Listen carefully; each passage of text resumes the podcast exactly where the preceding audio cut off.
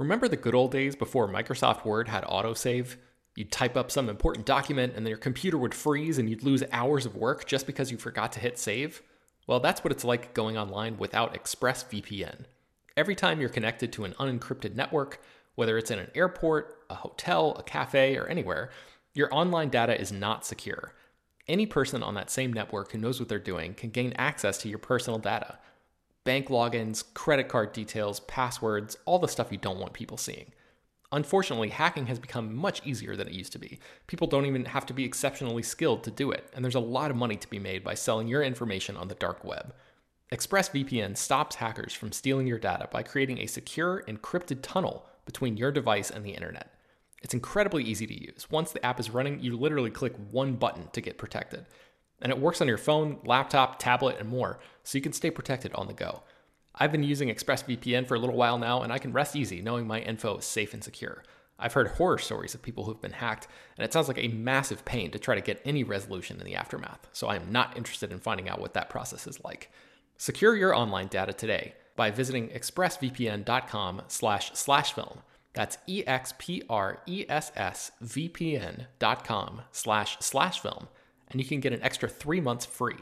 ExpressVPN.com slash slash film. For the ones who know safety isn't a catchphrase, it's a culture. And the ones who help make sure everyone makes it home safe. For the safety minded who watch everyone's backs, Grainger offers supplies and solutions for every industry, as well as safety assessments and training to keep your facilities safe and your people safer. Call clickgrainger.com or just stop by. Grainger for the ones who get it done. Hello, everyone, and welcome to Slash Film Daily for Wednesday, November 3rd, 2021. On today's episode of the show, we're going to be talking about the latest film and TV news.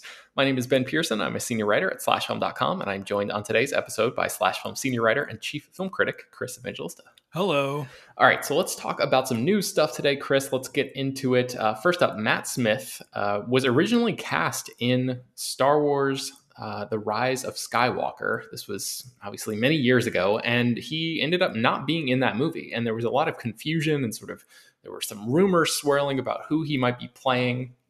And uh, in I guess in in support of Last Night in Soho, in which he stars, he's been doing some press rounds, and somebody asked him basically like what happened there, what what was the story of his involvement or lack thereof with the Rise of Skywalker, and he said that the planned role that he was going to be uh, taking in that film was quote a big shift in the history of the franchise. And he basically just said like it was close but it never ended up happening. He said um, i think the thing that they were thinking of me for eventually the part became obsolete and they didn't need it. So i never got to be in star wars uh, it was a really groovy part in concept it was a big thing a big story detail a transformative star wars story detail but it never quite got over the line so we still don't know exactly. He refused to to uh, you know elaborate any further than that. So we're we're still left with a little bit of speculation about what that might be. But that's sort of um, the idea that this could be a, a transformative Star Wars story detail and a big shift in the history of the franchise is kind of interesting for for uh, Star Wars fans to think about. So. Um, Chris, what do you make of this? Do you do you uh, do you have any speculation, any ideas, anything that you think uh, that immediately comes to mind that that Matt Smith may have been involved with here?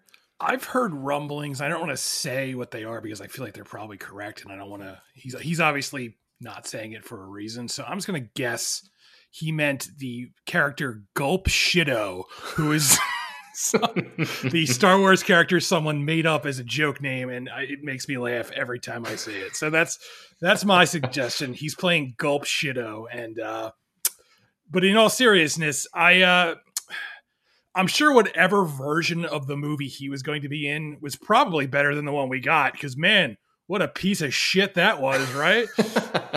yeah, I mean, I, I really, um, I don't want to turn this into uh, Ben and Chris dunk on Rise of Skywalker for the millionth time on this podcast because I know, uh, well, yeah, we've we've done that. Um, I, I, you know, in the article that we uh, wrote on slashfilm.com that that Jeremy wrote. Um, he talks about how uh, maybe Matt Smith could have been could have been playing one of Emperor Palpatine's kids, uh, like Palpatine's son or something. I'm not entirely certain how that would um, link up with what Smith was talking about in terms of like that transformative uh, aspect, because em- Emperor Palpatine's son had a very, very small role in Rise of Skywalker.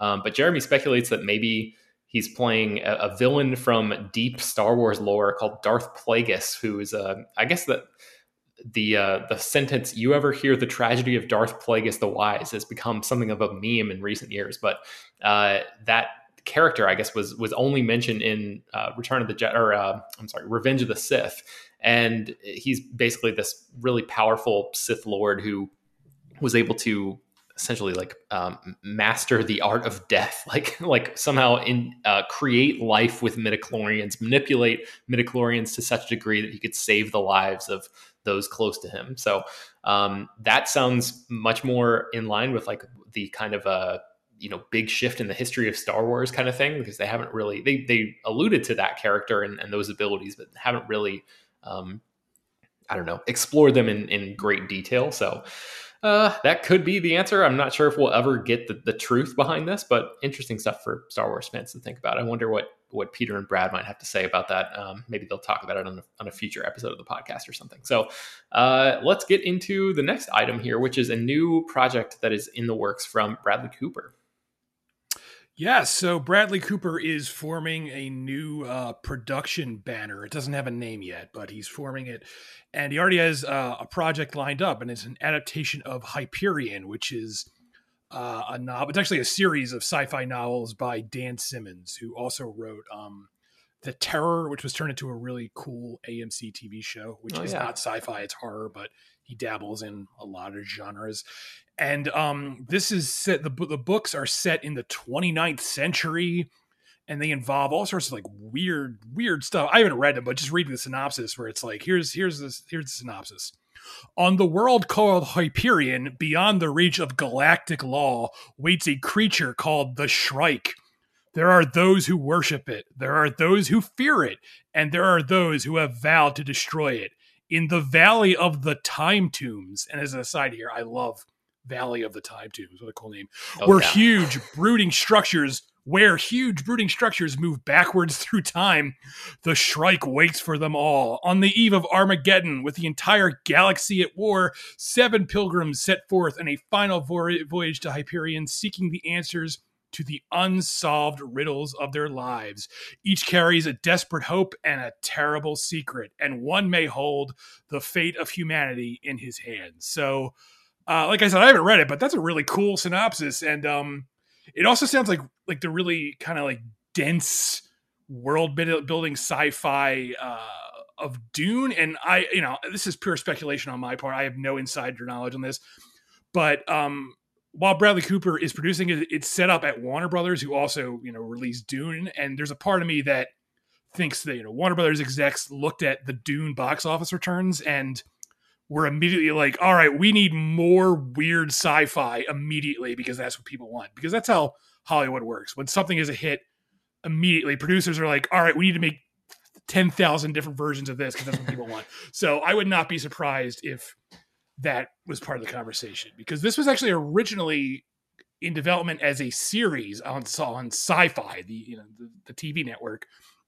and now they've moved it from that to a big movie. So I'm I'm like 99.9% sure that is the reasoning that they were like shit we need more dunes immediately and this is you know they had this on the back burner and now they're they're moving forward with it. Yeah, I haven't read those books either, but that, that does sound really cool. I'm I'm a little curious about this uh, new production company from Bradley Cooper because my in my memory, uh, if, it, if, it, serves, he teamed up with Todd Phillips, the director of the um, the Hangover franchise, and the two of them had a production company for several years and and made a bunch of stuff um, together. So I don't see Todd Phillips's name here at all. So maybe it sounds like Bradley Cooper is sort of striking out on his own.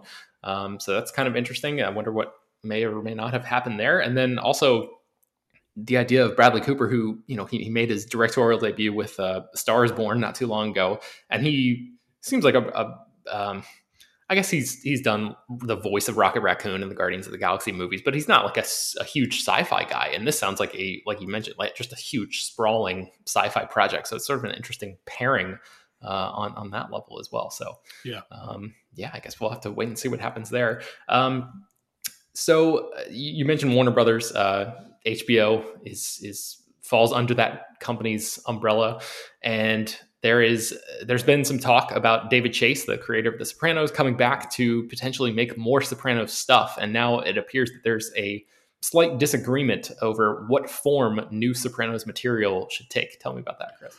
Right. So not long after uh, the Many Saints of Newark came out, um, it didn't do well at the box office, but it did really well on HBO Max, and it also sort of reignited people's interest in The Sopranos. Like people started rewatching The Sopranos because of that movie, and uh, as a direct result of that, uh, Warner Media, which you know runs HBO, offered David Chase um, a new deal, a new contract to make more uh, new projects. And when that news broke, everyone immediately was like, "Oh, does that mean more uh, Sopranos?" And then not too long after that, uh, Ann Sarnoff, who is a CEO at Warner Media, confirmed that they were definitely talking with David Chase about a new Sopranos prequel TV series. Um, so uh, you know, we knew that yeah, these conversations are ongoing, but now there's some sort of there's a bit of a snag here because David Chase gave a recent interview where he revealed that while HBO wants him to do a series, he only wants to do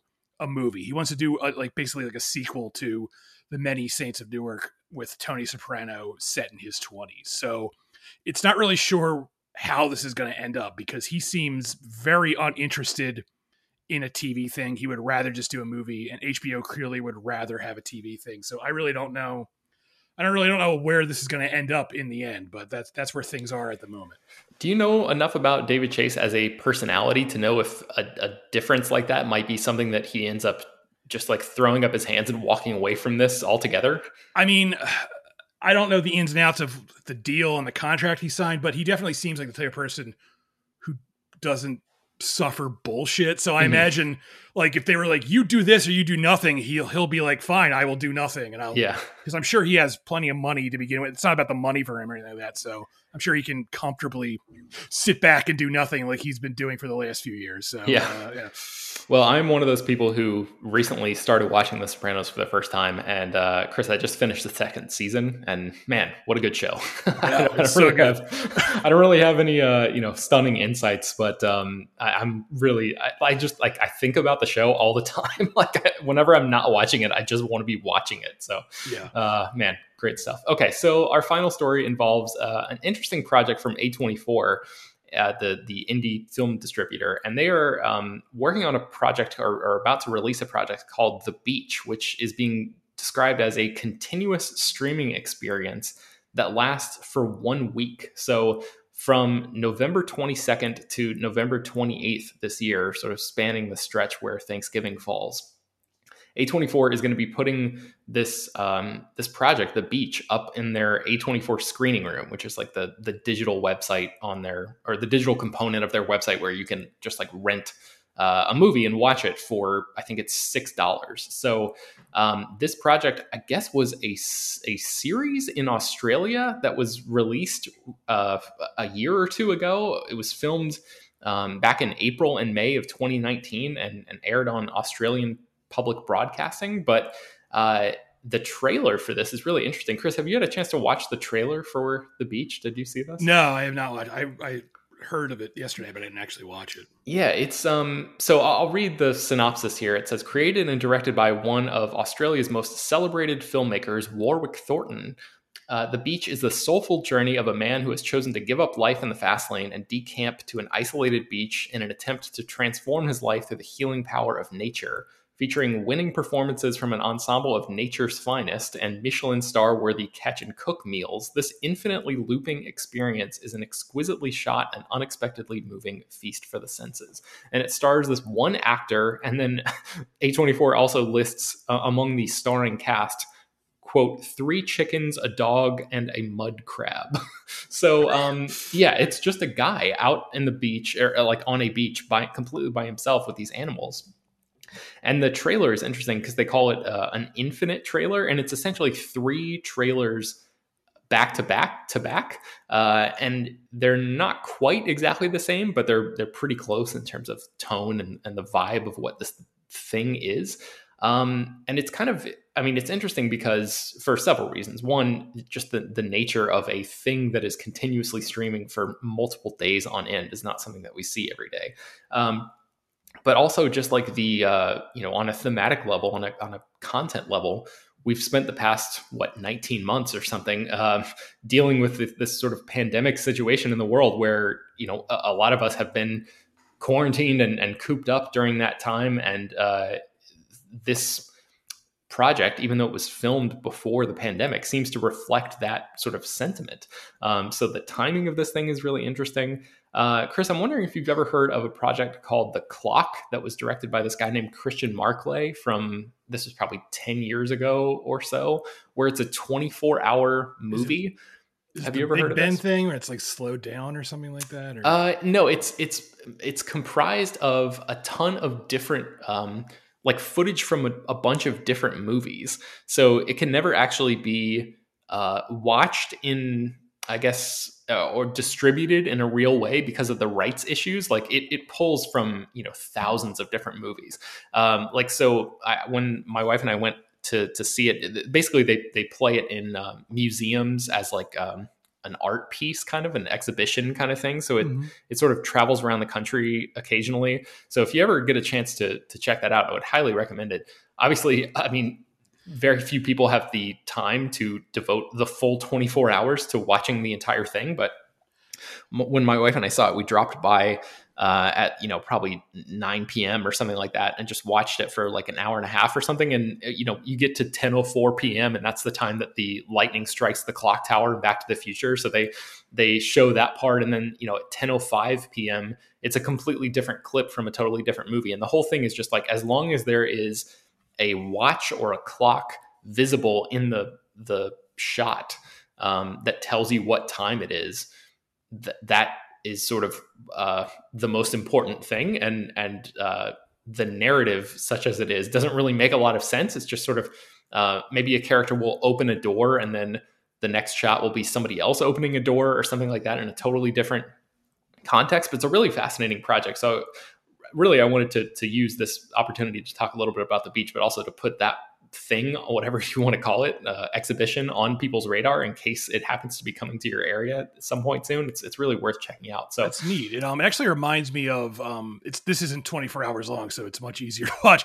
But uh, have you heard of this? It's called The Green Fog, directed by Guy Maddin. No, what is that? So The Green Fog is basically Guy Maddin remade Vertigo with clips from other movies. So it's like the plot of Vertigo, like the very loose plot and story of Vertigo, but it's all shots and scenes from different older movies cut together. Huh. To and that's currently on the Criterion channel, so you can watch that if you want to. So wow, okay, yeah. so the Green Fog is what it's called. Yes. Oh man, I'm adding that to my list. That sounds really interesting. So, uh, cool. Well, yeah. I mean, I, I did, what about this beach thing, Chris? Are you? Is this something that you're intrigued by? Like six bucks on the the uh, uh, A24 screening room? Is this something you're going to like tune in and check out? I don't know. Like uh, my, I feel like my OCD wouldn't allow me to enjoy this because I would need to watch the entire thing, and I who the hell I, I, that's like impossible. Who can I would have to sit in my computer for like a full week or whatever, and like